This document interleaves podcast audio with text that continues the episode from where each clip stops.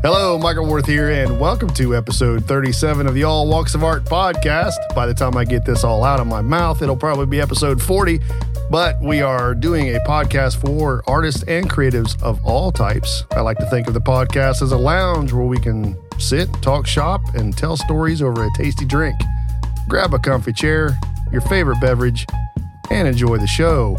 On today's show, my delightful friend and co host, I know he doesn't like delightful, but I'm going to use it anyway. Paul Ramey is joining us back in studio again today. Welcome to the show, Paul. I prefer incorrigible. Incorrigible, yes. Yes, that's a good one for you. You're kind of like that. My little my little Sunday drunk buddy.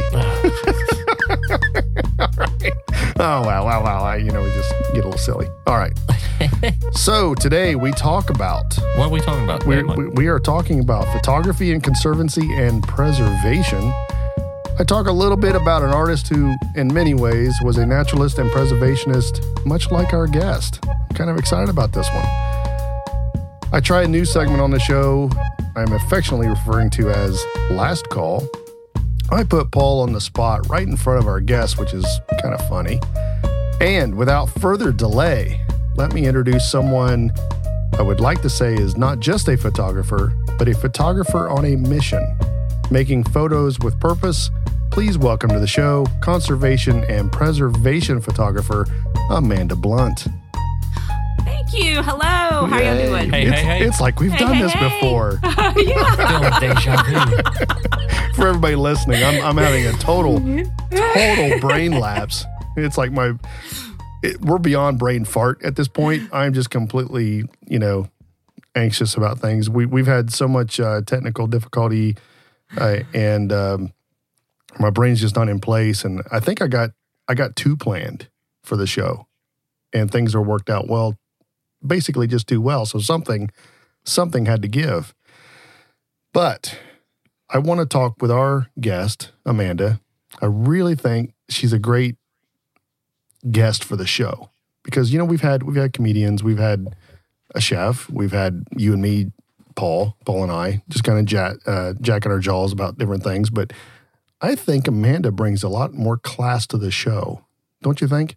I think so. I think so too. Oh, I think so. I mean, you're asking me. I think awesome, so. awesome. So I really want to know what exactly is a conservation and preservation photographer. Oh, well, since you asked, a conservation and preservation photographer is one uh, that covers um, a conservation as it is. Conservation photography is journalism photography for nature. The same with preservation is journalism photography for history or nature. And um, it comes with showing things how they really are. For instance, you don't go out and, and do a conservation photo of of tr- uh, trees or a, a forest, and then you come back and Photoshop it. That would be more fine art. But no, conservation photography is photography for um, conservation and nature, and uh, showing it how it really is, doing reports and having fun. That's the mission behind it, correct? That's that's kind That of is the mission. Yeah. Yeah, the mission behind it is um, bringing nature to people who are not able to get out to nature. Mm-hmm. The the whole point between photography and film and other creatives, we I, I encourage other creatives to get out in nature and work with researchers through writing, photography, art, Mm-hmm. whatever their skill set is, to show nature, bring it back to the populace, bring it back to those who don't who can't get out in nature or don't know the story of nature and don't know the story of the problems at hand. And let's work together with researchers to help them tell stories better, to make them better storytellers of their problems. That's very good. I was actually going to ask you beyond the artistic expression, why is it important? And you really kind of summed that up before I even asked the question. It's it, really is important because we, you know, we wouldn't know. I mean, just go back to the Galapagos. Galap- I can't even say it already. How much have I had to drink already, Paul? Uh, a little Um, bit. How many takes have we done? right. the Galapagos. Galapagos. Is that right? That's not can't Yes. right. All right, all right. The, the islands over there in the Pacific. Um, without at least back in the 1800s when they were learning about this kind of stuff, because I think that's that was really kind of the golden age of learning about conservation. Was a week, you know, uh, uh, John Audubon uh, was a painter from those days, and uh, he was he was sharing a lot about nature and people. It was the first time they've ever seen like a grouse, or the first time they've seen a, a tiger, or any of these things, because they just they weren't you know they lived in the city and they just didn't know these things existed. And I think that's really, in in a lot of ways, that's what you're doing, Amanda. You're just you're bringing so much to the table that people may not be aware of. Um, Well, thank you. And you brought up a good point when mentioning the people from the 1800s, the scientists from the 1800s.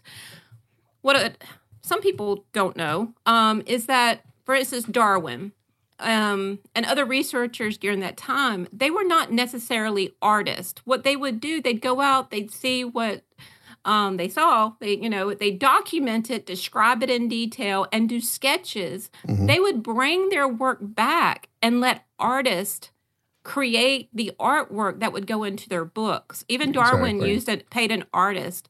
So creatives in research and conservation has been around for you know hundreds of years because uh, uh, you know they always say that a scientist's mind is different from an artist's mind and some people can you know balance that out but honestly we want our researchers doing research we want our artists helping the researchers you know we want our filmmakers making films doing doing what they do best and helping researchers tell the story That's a good point. yeah, and this this actually goes back to one of the other episodes that I did. We well, we did together, Paul and I, um, where we talked about the STEM uh, educational system, where science, technology, engineering, and math, and how I felt it should be STEAM: science, technology, engineering, art, and math, because I really think that in some degree or at some level, every research uh, scientific research expedition, you know, what, whatever it is that they do, there's always somebody there who either has a camera or sketchbook or they write about it. You, you just can't get around the research without an artist conveying it to everybody else. And maybe that's the best answer I can give for why we need art Mhm. in education because I think you're just you're just going to leave that out for everybody and it's just it gets lost. But um, Mike, you just hit the nail on the head. I've been trying to tell people the exact story you just told. And what you just said about the um, STEM fields being separated from art, this is only a modern thought process. mhm. Um, let me tell you a quick story. Imagine yourself in the 1600s. You're an explorer. You're not even a researcher. You're just an explorer. You love to explore. You go to the king or you go to your sponsor, you get the money to go on exploration. Mhm. Um, on your trip, you're going to have a researcher. You're going to bring with you a writer to tell the stories of your great exploration. You're going to bring an artist with you. So you're going to bring a researcher, you're going to bring someone to help you cook, carry your stuff. A research team used to specifically carry creatives with them because that was their job to tell the great story of these great explorers.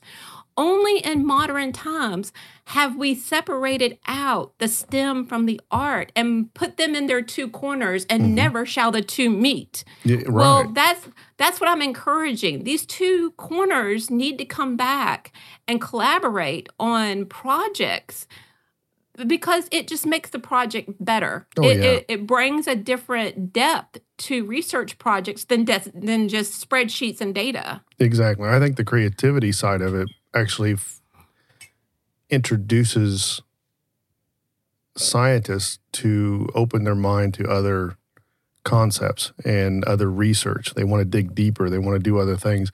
I'm not saying that a scientist can't be creative. I'm saying that a scientist really needs to be creative in order to kind of go beyond what the status quo has already status quo has already said is accepted.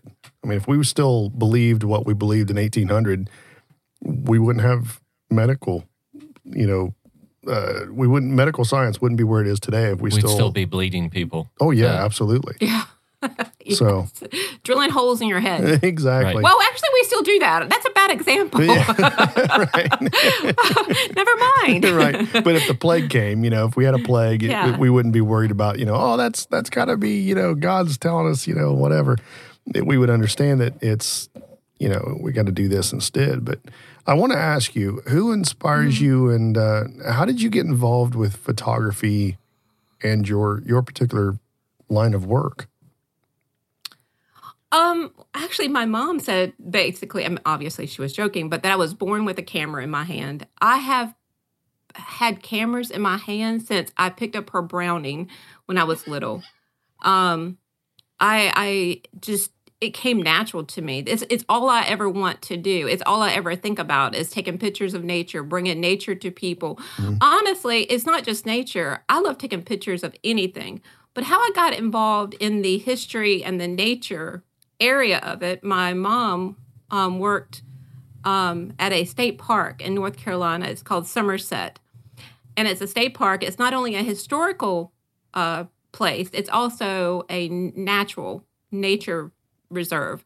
Um, it's a lake and it's beautiful and I just fell in love with it and with my little 110 camera I got I just just went crazy taking pictures of it. Uh, not only that, I was raised near the Dismal Swamp, the Great Dismal Swamp in North Carolina. It's a big um, natural place and I was raised around 300 acres of farmland. Uh, from the time I can remember, I've been connected to nature in some way.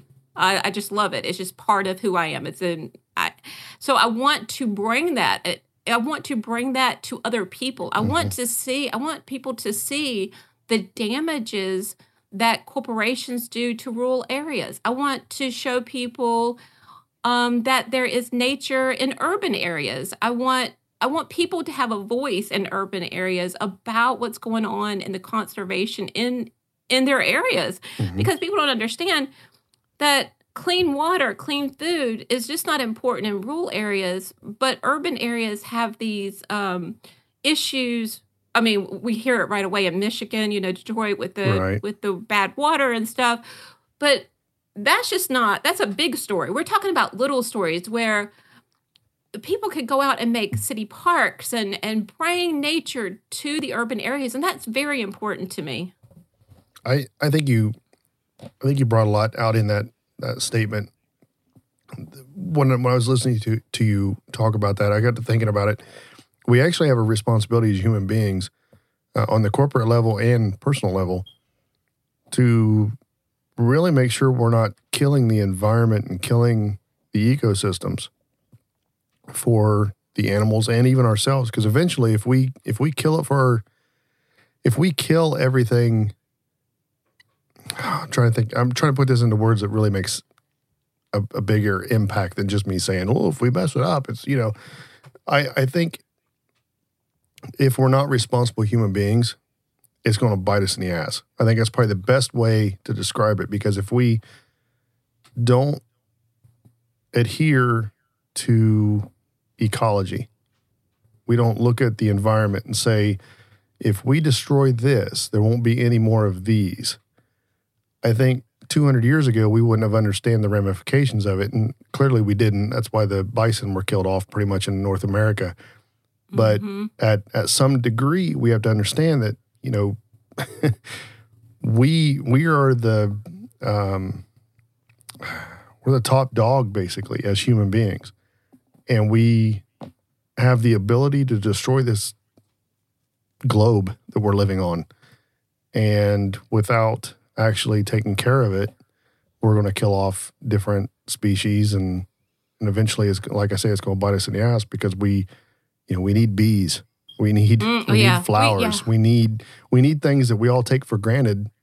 Mm, and a lot of folks just aren't educated and that's why it's inspiring to me to listen to you talk because I know it's it, it's photography I get that and and there's a passion there but there's a mission behind the passion and that's that's what's really kind of interesting to me so Thank you. I really appreciate that because I do. I have an interest in science and arts, and I want to. If if I can have an interest in both, I want to bring that to everyone else. That you don't have to have a mission. You don't have to have a mission to to do photography and you don't have to have a mission to do science but when you do and you bring them together the story is so much better. When you bring science and that data and and all the research together with someone who has been side by side with you filming it and telling your story and bringing it back not only like we did in the 1700s, not only will you receive more funding for another exploration, exploration,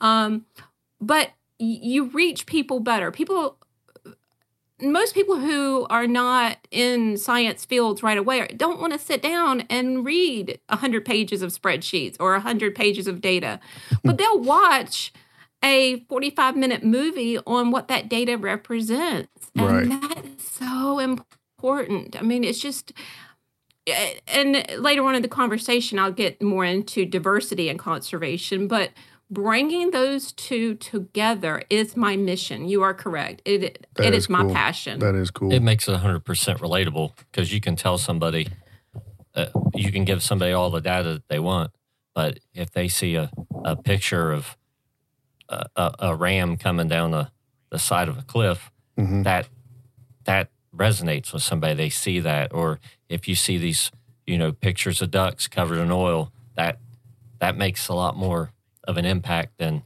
hearing somebody say, "Well, we can't pollute the water." Absolutely. There was something that that Amanda shared on Twitter just the other day. Um, it might, might have been yesterday or even this morning. I'm not real sure. But uh, impact on the image is where I'm going with this. If if you see an image, uh, there was there was a turtle. I didn't get all the details because I, I was I was trying to get to sleep. But there was there was a turtle that somebody ran over with the mower. Is that correct? Oh, damn! yes. Okay. Yes. So there was somebody who was like, uh, just total ass hat, just basically, well, why should we care about the turtles or whatever? It, it was kind of like, really?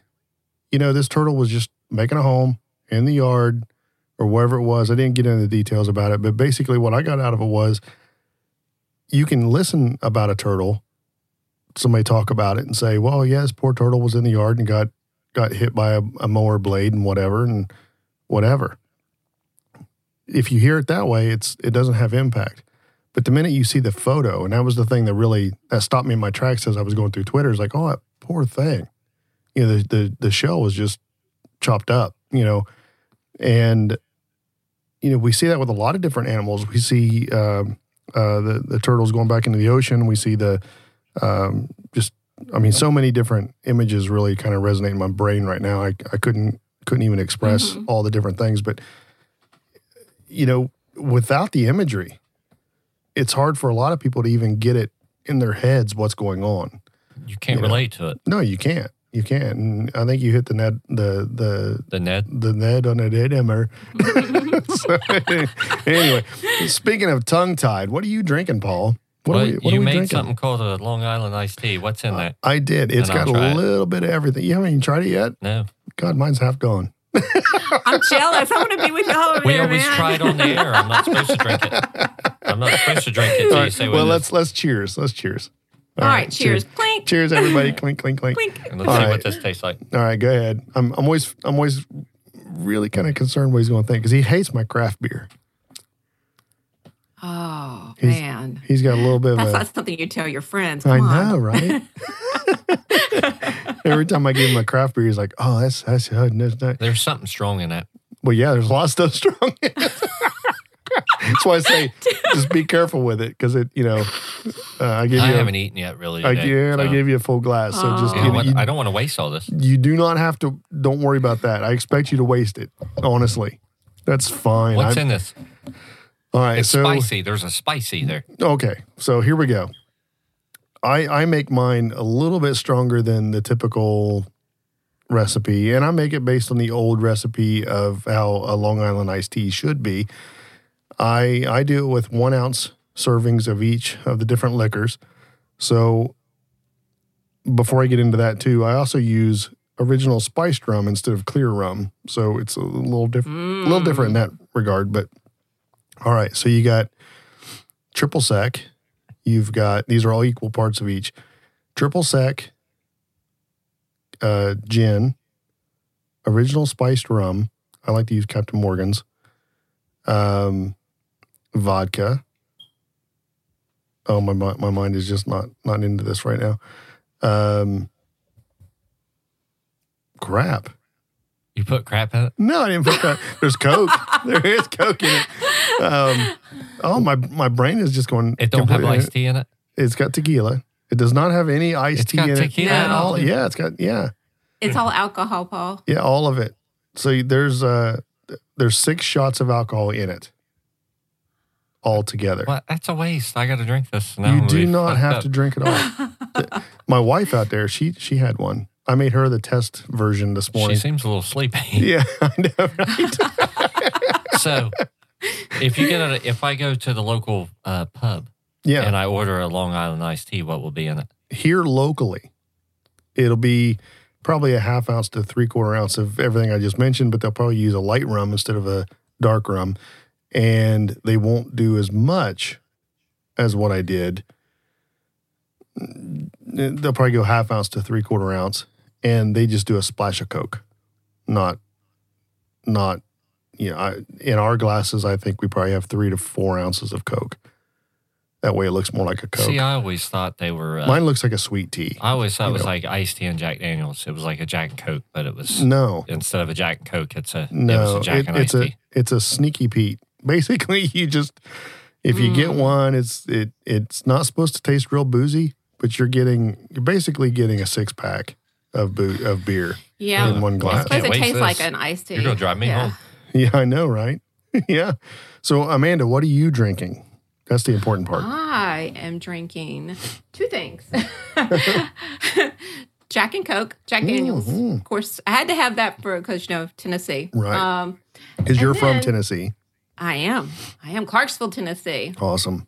Whoop whoop. So if you need a conservation or preservation photographer for your project, let me know. That's perfect. Um, and I have an iced coffee rum, rum, rum iced coffee. So That's interesting. got that going on too. I Mike had, made fun of me for drinking my my uh, Pabst hard coffee a few podcasts ago because I don't I don't really drink that much. I only drink here. This makes me look like an alcoholic. I rarely drink, but uh, I thought I'd have that. I actually liked it. I couldn't believe it, but he turned his nose up at me. yeah, yeah. You do like Doom Pedal though. You always bring that up. It's yeah, like, I mean, as Doom far as I good. hate beer, and on the list of beers I hate, that's at the bottom of the list. So. That's that's the least one you hate Yeah. the most. Yeah, okay. I get that. I get that. Well, I wanted to before we move on, I wanted to bring up another artist that uh, to bring the art history and the all walks of art kind of theme to the show. I was as I was doing my research, I got to thinking, who in the world puts me in mind of a modern day version of Amanda?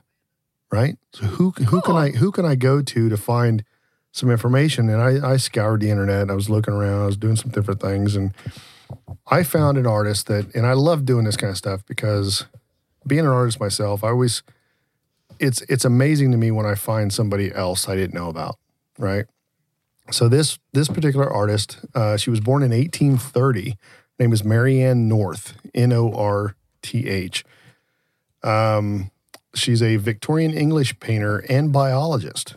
So her, her whole uh, claim to fame or her whole mission in life was conservation and naturalism before photography was invented. Wow. Yeah, and she's she's really cool. I, I dug deep, and I want to go even deeper, but uh, let me bring up a little bit of information on my computer here so I can get all the all the history. She was born October twenty fourth, eighteen thirty. She passed away in eighteen ninety on August thirtieth. Uh, she has a provenance too that most people wouldn't, or a pedigree, I should say, that um, for the, our English listeners, we have a few in London who listen. I, I see them popping up on on the uh, the the data that I gather, but um, she's from Hastings, England, and being a North, she actually hails from, and I I had this right on the tip of my tongue, and I can't remember, but she hails hails from uh, her family is Cambridge area, Sussex, um, different places like that. But there is a museum that shares a lot of her 800 pieces of paintings that- Wow. that, she Oh wow. she made. Yeah, she's she, the Royal Botanical or the Royal Botanic Gardens Kew, if I'm saying that right. I hope I am. K E W. Um, wow. Yeah. Uh, her parent, uh, she, Janet Marjoribanks and Frederick North were her parents. Now, the interesting part about that is Frederick was uh, the son of Dudley North, the fourth Baron North. Um, being somebody who comes from the area of Cambridgeshire myself, uh, not born there, obviously, but uh, 1720s when my family left Cambridgeshire to come from there. It was interesting to me to see how much her family was based on that. So it re- I want to research this Mhm. this painter a lot more, but I was really interested in her career. Uh, she traveled all over the world, Brazil, uh, uh, Brazil. Brazil, The Grand Jama- yeah. the- all right, all right. Uh, I've had a little too much to drink, baby. Anyway, um, Jamaica, Brazil, uh, Borneo, Java, India. Obviously, she was being a Victorian era uh, artist uh, from England. She had access to quite a, quite a bit of the world because, you know, like we say, that the sun never sets on the British Empire. But um, interestingly enough, any of the plants, her legacy. This is what really this this is what really hit home for me. She, you know, for artists, a lot of times we want to have a legacy. Right. We want to leave something. You know, Yeah. that- that's our whole idea. Her legacy is anytime you see a plant with the name, the species name, the genus name, with Northia in it, she discovered it. She painted it. That's amazing. It is amazing. She she painted it. She gave information about it. She put everything out there about it. Really a fascinating woman. I want to do a whole lot more of understanding Oh, with with this particular Yeah. person. So Marianne North. For those of you listening, go out and check it out. If you are in the London area, uh, be sure to go check out the Royal Botanic Gardens. And uh, I know they're shut down right now because of uh, COVID 19, but uh, you can make donations. And, and definitely when things open up again, give them some support. Um, I was happy to note that when she traveled to North America, she met Frederic Church. And for my artist listeners, uh, that name probably sounds familiar. He was a painter here in North America, uh, known for the Hudson River School of Painters. He's kind of the father of landscape painting here in the United States. So it's it's just fascinating what I've learned here, and I'm really glad I got digging into this. I would never have done it if it wasn't for Amanda. Really, Oh, so it's really Thank cool. you. Really, really cool. oh. So I got to ask after after sharing that, have you ever been inspired by a painting that really kind of led you to, you know, in your photography career? Uh, I mean, can we tie this together anyway? Um, well, the sad part is when when I was growing up, I grew up in a very rural area where we didn't have a lot of um, access to museums, or I mean, I had we only had 109 people in our town growing up, and even That today there's only small, yeah. yeah, even today there's only 13,000 people in the entire county. So, Wow. um when it comes to art, uh, now I've always loved um Ansel A- Adams, uh, but as an adult, I found these artists not as not when I first got interested in nature. now, let me tell you what did interest me was, and, and I think this is very important when it comes to children what did interest me at home and what got me interested in taking pictures was my Nat Geo magazines. Oh yeah. I mean, yeah, we got those at our, you know, we received those at our at our home and encyclopedias and and other like magazines and books that we had in school. So I I think it's important to expose children to oh yeah. nature as early as possible and different ways to bring that nature back whether you're a scientist or a researcher a data in pro you know in processor um um any type of creative it's so important to put these things just at the uh, fingertips of children Mhm. Um, when I saw the wonderful, I mean, just it amazed me how wonderful the photos were in the Nat Geo magazines. And I'm like, I want to do that. You know, that, Yep. that's what I want to do, you know, because when you're growing up and just taking pictures of nature, everybody's like, oh, that's cute. Oh, that's cute. She's got a camera. right, right. you know but you know you find your way and um one of the one of the things that you and I talked about before before we recorded here Mhm. was uh one of the big issues in conservation even today we're talking about 2020 we're talking about conservation it's been around for hundreds of years. And uh, what we're talking about today is that there's still a lack of diversity in conservation. Um, the the conservation is um, mostly white men. The women that are involved normally have, just like you just pointed out, the painter from the 1800s. Mhm. You know, she was a well-to-do woman with contacts. She was friends with Darwin. I just read that she was friends with Darwin. Yes, absolutely. So she That's had correct. all these contacts where other people might not. So that's a big passion of mine too, is to encourage diversity in conservation by bringing creative people to conservation. Because if you don't see yourself re- um, represented, um, excuse me, too much coffee. if you don't see yourself represented in imagery in that job, Mhm. you're going to think that you're not wanted there and you're not going to do that. right, right. So it's important, it is very important that we represent people from all backgrounds in the same jobs. Uh, If you go to oh, let me let me read a statistic for you real quick. Um I love this. She's prepared. Yeah. the there isn't one one major preservation or conservation organization in the entire United Sta- States that is led by an ethnic person. Wow, hmm. really? Not one. Not one. Not one. And so one of the solutions that I push people to do is start your own. Yeah, absolutely. If people are not if people are not going to invite you to the table, set up a new table. Well, that and you can do it locally. There's conservation efforts in in every region, and if you do it locally, you're at least, at the very least, you're you're putting an effort out to make sure that there's awareness and actual process and progress to Correct. making sure that your local community is adhering to good conservation efforts. I agree with you. That is that is my main goal in my graduate degree. Um, my graduate degree is in environmental policy and conservation, Mhm. and my area of expertise is local community conservation. You don't have to travel around the world to save the world. You can do it right here in your backyard. Absolutely.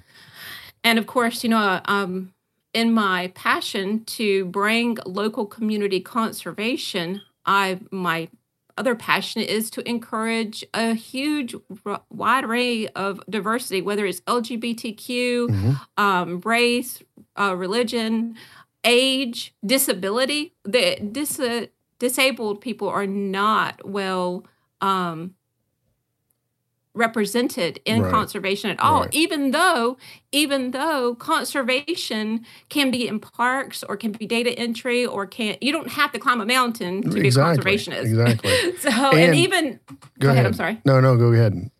well, even nowadays, there's plenty of adaptive equipment where conservationists, um, a disabled conservationist, can get almost anywhere. hmm So I, I, I it, bu- it bugs me. It's my it bugs me that there's less diversity in conservation. Yes, and I I want to I want to throw this out there because listening to you talk about that made me think that if we add diversity to it, we're adding more people. More people means more data. More data Mhm. means more truth, more fact, more information that can help us do the right thing. And this this is where it gets a little bit hard because uh, I'm going to I'm going to tickle a little bit of a, a a sore spot for me. But so many people think that whenever you want to take care of your environment or you want to take care of um, just the ecosystems out there, they think you're a tree hugger and you don't want to do anything, and that everything has to rely on this and that. Well, yeah, to some degree, okay. so, Yeah. uh, but it's important that we do this. You know, I It is. I I I want to drive I want to drive a fossil fuel car too. I get that. I want to be able to get on a plane and go on vacation. I get that too. But we are not doing our best to make sure the environment is taken care of. If we're going to do all these other things like driving a fossil fuel car, pl- flying planes, going all over the place, you know, having straws, having it, I, the list goes on. If we're going to do that, we have to combat that with what can we do to save our environment better? I agree with you. I You think know. you'd be interested in the global sustainment developmental goals. There, Mm-hmm. there's 17 of them, and it's all about balance. They were put in place in 2015. They're called, like I just said, the global sustainment development goals. They set a standard and a measurable standard for all countries across the world that im that signed the agreement where you can you have to increase equality um, income but you cannot do those things without also increasing conservation Right. so there's 17 goals and they're all interrelated. If you if you take away conservation to increase productivity or to increase income of your country, then you're then you're failing the entire program. right. And so balance comes into effect here. And and policymakers like what I'm studying, we work with companies. We go in there with no judgment. You know, we can't go in with judgment because people have messed up in the past. We go in there and say, You've asked us to come in, you've asked us to do a report for you. How this is what we're going to show you how to do better. You know, this is what we're going to show you how to make your company product productivity go up Mhm. and save the environment at the same time hmm this is what you can do. So it's important that people found balance through conservation. Conservation Yeah. actually will help companies make money. Yep. So Uh, yeah, and and back to responsibility. It just it just goes back to the whole we've we've got to make sure we're doing the right thing because we're just we're not going to be able to sustain this forever if we don't.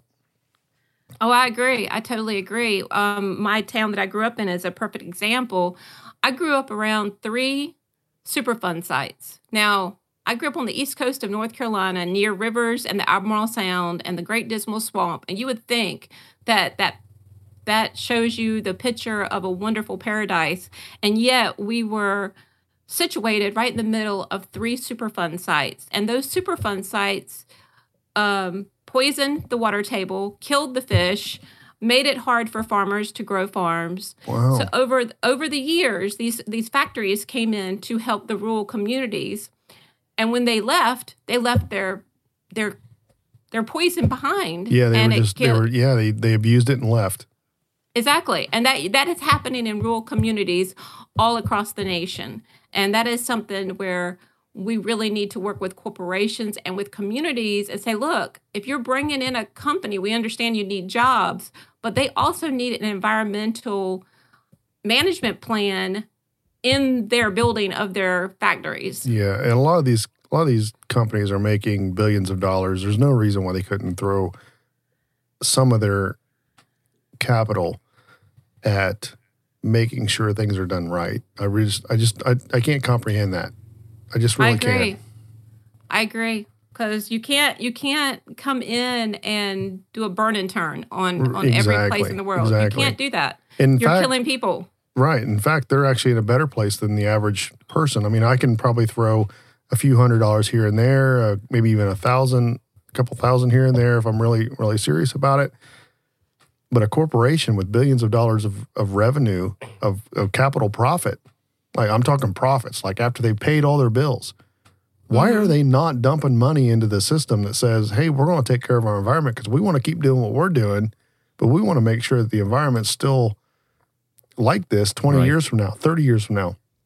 I don't think we're talking 100 years from now anymore. I think we're No, we're really not. get we're at the point now where it's kind of all right, we better do something right now cuz Flint, Michigan's a great example of how things just go south real fast, you know? hmm Now, Amanda, you mentioned Superfund sites. What? I'm not familiar with that term. What is that? A Superfund site is a site that is so poisonous, it is so polluted that the government has had to step in and help you clean it up. That's a super fun site. that it is so horrendous. Uh, they don't expect you to take care of it by yourself. Wow.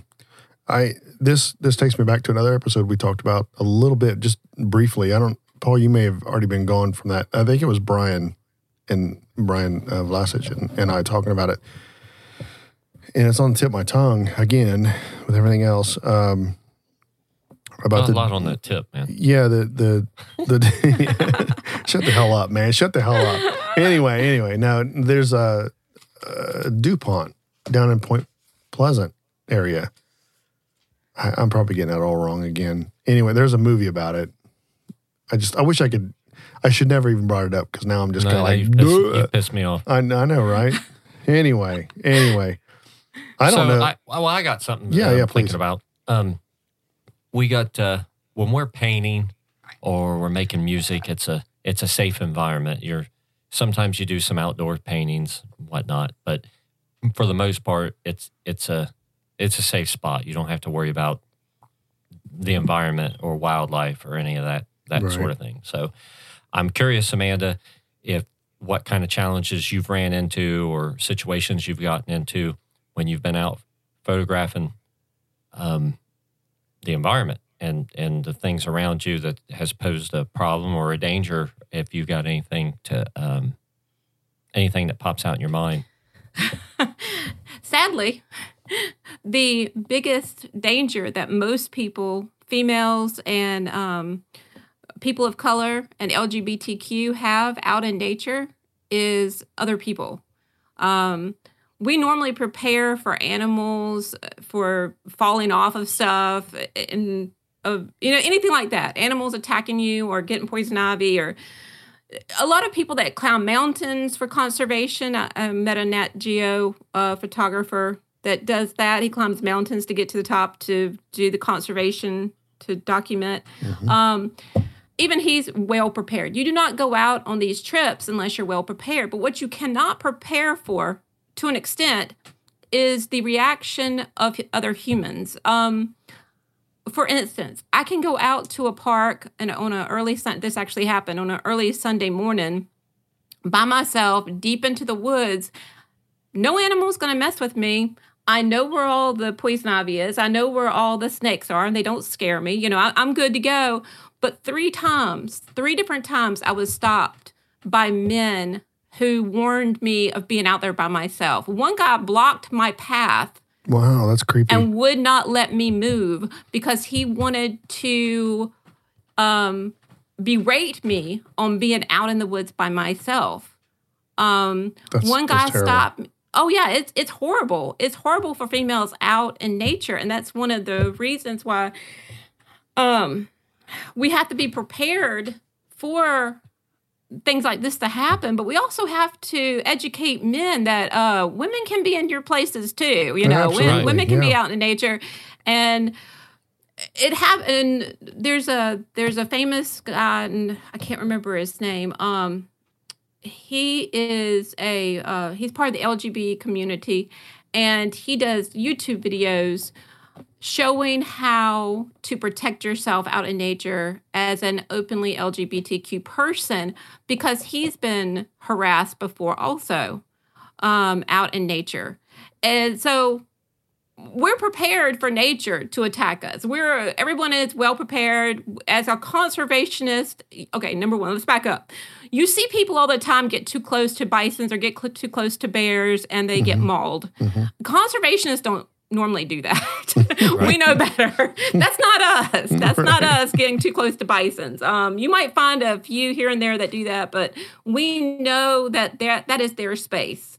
So, but yes, uh, being out in nature, that my biggest worry are other humans and mostly men. Um, like I said, the the the scariest that time I had was out in our park right here in town, and a man stopped me to berate me on how it's dangerous being out in the woods by myself. And I'm sitting here thinking, okay, dude, you're the only one that has been like yeah, that. yeah. It's like, what's on your mind, man? Why are you telling me this? yeah. So, Well, not to um, mention, it's per- it was perfectly fine for him to be out there Yeah, right. by himself. That that would have been the best part. and that's you know? fine. Yeah. You, you could have threw it right back at me and went, well, you know, you probably don't know anything about the ecology of the area, you might be in trouble, mister.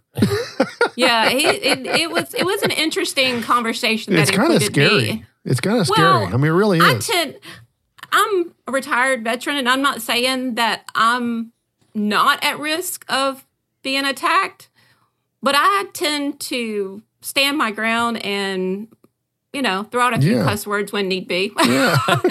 so I kind of told him off, and and you know, of course, the B word came out immediately Oh, when yeah, you know. yeah. So it was just a very uncomfortable situation that kind of you know affects your mood at that time, you know. Well, but then two other ones. Uh, another male that same morning because I carry a lot of gear and I carry a really long 600 millimeter lens. Um, yeah, baby. he he stopped I had me. to throw that in there. yeah. I mean, I, I, I do I do photography She- too, she- too. So you know, Yeah, she is named Big Bertha. Yeah, she is named Big Bertha. She's my moneymaker. Um, he he stopped me to tell me how to use it. This Oh is no my joke. God, right, These yeah. are real honest Oh, to goodness. I could tell good you old all kinds. mansplaining. Yeah, he probably could, Yes. probably couldn't even take a photo of his foot with his iPhone, but yeah, he's going to tell you all about how to do it. It was hilarious because he's sitting there telling me how to use my equipment that I've had, you know, for a few years. You know, ah. that, that Yeah. I'm like, what? Jeez. So yeah, to sorry for a long explanation to your question. Oh, humans, humans are the most dangerous. Yeah, yeah, we're the worst. We are. We really are.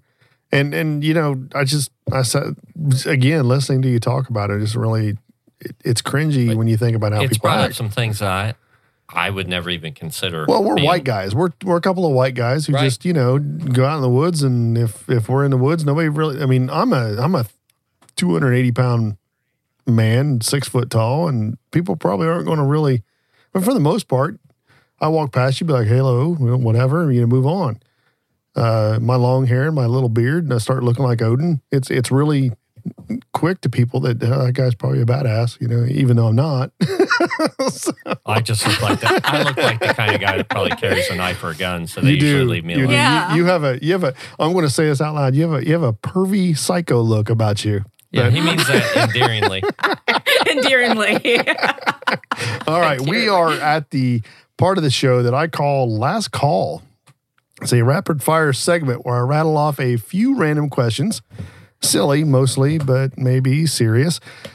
I want to. oh wait, hey, Yeah, wait yeah. just a second before Yeah. I want to give some uh, shout outs. Yes, please. Yes, let's do that. Um, I, I want to give a shout out to Dr. Dwayne Estes of Southeastern Grasslands Initiative, um, Marnie uh, McAllister from Weed Wrangle, uh, Joanne McIntosh from Sierra Club of Montgomery County, and Crystal Rea of Congested Cat Productions.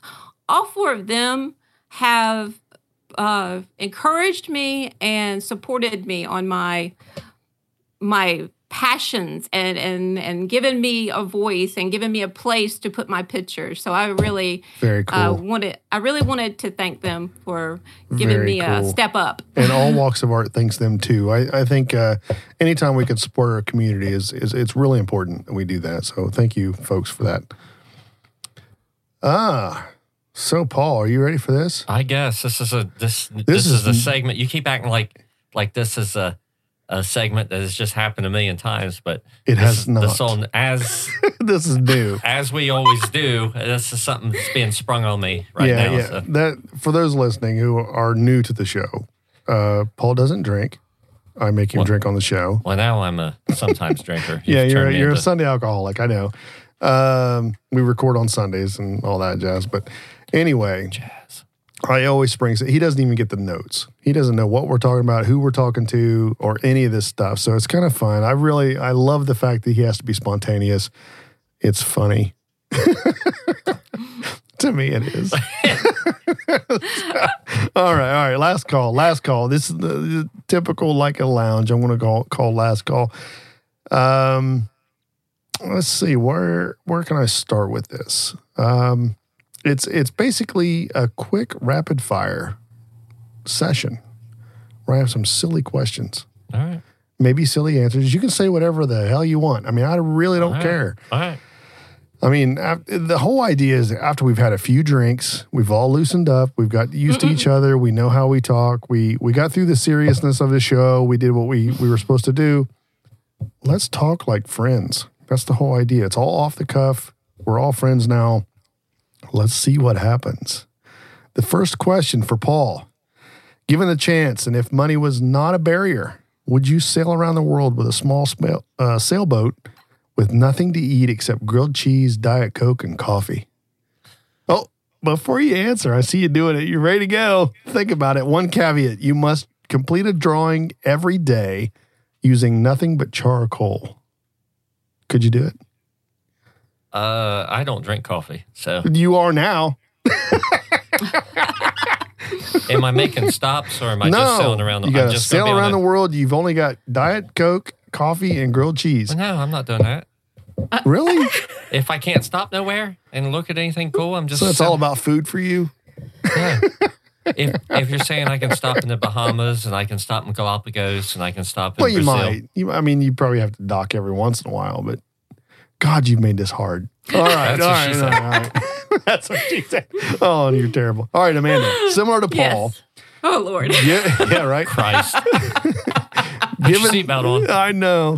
Given the chance and with unlimited funds, would you spend a month in a cabin in the woods with nothing to eat but pizza with pineapple? Oh yeah. Oh, that was an easy one. A month. Yes. Just a month? That's nothing. A month. Yeah. We've all been quarantined for six to eight weeks. It's I nothing. know. We, we've already had our test run. Yeah, all right.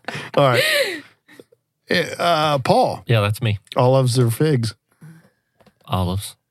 Really? I, I, love olives. I pegged you as a fig guy. I eat olives as a snack.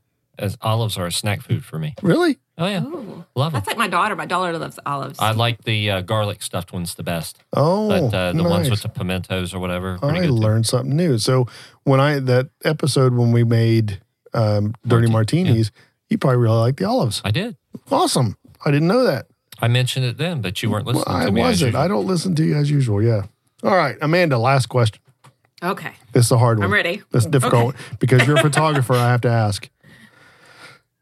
Nikon or Canon? Oh, Team Canon. Hashtag Team Canon all the way, man. I, I won't hold that against you.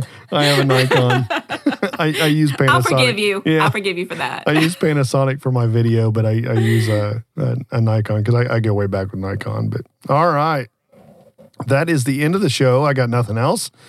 Uh, Paul, how can people find you on the internet? You can find me on Facebook, uh, facebook.com slash Vexton, V E X T O N, and mgflash.com. Awesome. A huge thank you to Amanda Blount for being on the show and putting up with our silly little shenanigans. Did you get Thank plenty? you for having me. Thank you so much for having me. I, I Oh, really a- enjoyed such this. A, such a pleasure. Well, I want to thank you for bringing some things to light that, I mean, I've never really thought about before. And, and Yeah. you definitely have me thinking. I mean, for real. So, yeah, yeah. I, anytime something like that happens, I consider that a great success because uh, you've given me some some things to roll around back of my head for the next couple days, and and uh, I, that's really cool. So Well, I I- appreciate it. Yeah, I really do. And I appreciate y'all giving me a voice and a platform to, to educate people because that's what I really want to do. I just want to educate people. I think the more people we educate, the better we become. Yeah, yeah, and I really think this show has a lot more value than a lot of the other shows we've done. It it does have a big impact, honestly, on people. I think this is important, and I'm really thrilled that you are on the show. Okay, where can they find her? yeah, I'm getting there. Oh, You well, got it. see there when when he doesn't pay attention to what's going on. come on, Mike. You, you, you just you got a lot of dead air that we got to cut out I here. know, I know, I know, I know. Well, that's how the endings go. The endings just that's the hard part about a podcast, especially when you drink and it's a lounge atmosphere. You know, you just kind of want to. All right, we got to go. That sort of thing. It doesn't nobody wants to go. You're waiting for somebody to get up out of the seat, but no one is because we're Yeah. all on the radio here. All right, the show's come to an end. If you'd like to be on the show, oh wait a minute, Paul was right. How did I skip that line? I don't know because you're on crack. I might be a little tipsy. You know Need what? a Long He, Island iced tea. he interrupted me and I, I skipped over. I, inter- I interrupted him. Yeah, I'm- and I shall be flogged. and Amanda brought up so much, so many good things. I know. Even here in the end, she's like killing it. So, Amanda, how can people find you on the internet? On Twitter, you can find me at the Nature Nut. Uh, at yeah, at the Nature Nut, and the main uh, title is Amanda Blount Photography. You can find me on Instagram at Amanda Blount Photography and on Facebook at Amanda Blount Photography. But I am in the process of redesigning everything. So in a few weeks, look forward to some changes. Awesome, awesome. We'll put some links in the description of the show, and people can find you that way as well. And Thank you. Uh, I guess that's it. The show's come to an end. Is everybody All good? right. Are we all good? We all- survived. she said uh, Amanda Blount Photography, but her last name's spelled Yeah, different. yeah. B L O U N T. Thank you. B L O U N T. That's right. That's right. Uh, I gotta I gotta put this out for everybody. If you'd like to be on the show or sim, uh, or simply send me some hate mail, you can do that too. Drop me a line at the studio at michaelwarth.com. That's uh, T H E S T U D I O at M I C H A E L W A R T H dot com. Share this episode. Subscribe if you are not already, and I'd love to have you give us a review. Uh, Paul Paul basically beats me whenever we don't get reviews, so I really need those reviews and put it out there for us that you know you like us or don't like us. You know, make make the show make us better. That's the idea. Once again, I'm Michael Warth, and this is the All Walks of Art podcast. I'm really thankful you shared your time with us, and hope you become a regular here. That's the idea. Okay, that's really it. Thanks for being on the show, Amanda, Paul. It's good to have you here. Until next time, cheers. See ya. Later. Bye, Amanda. Good to see you. Bye.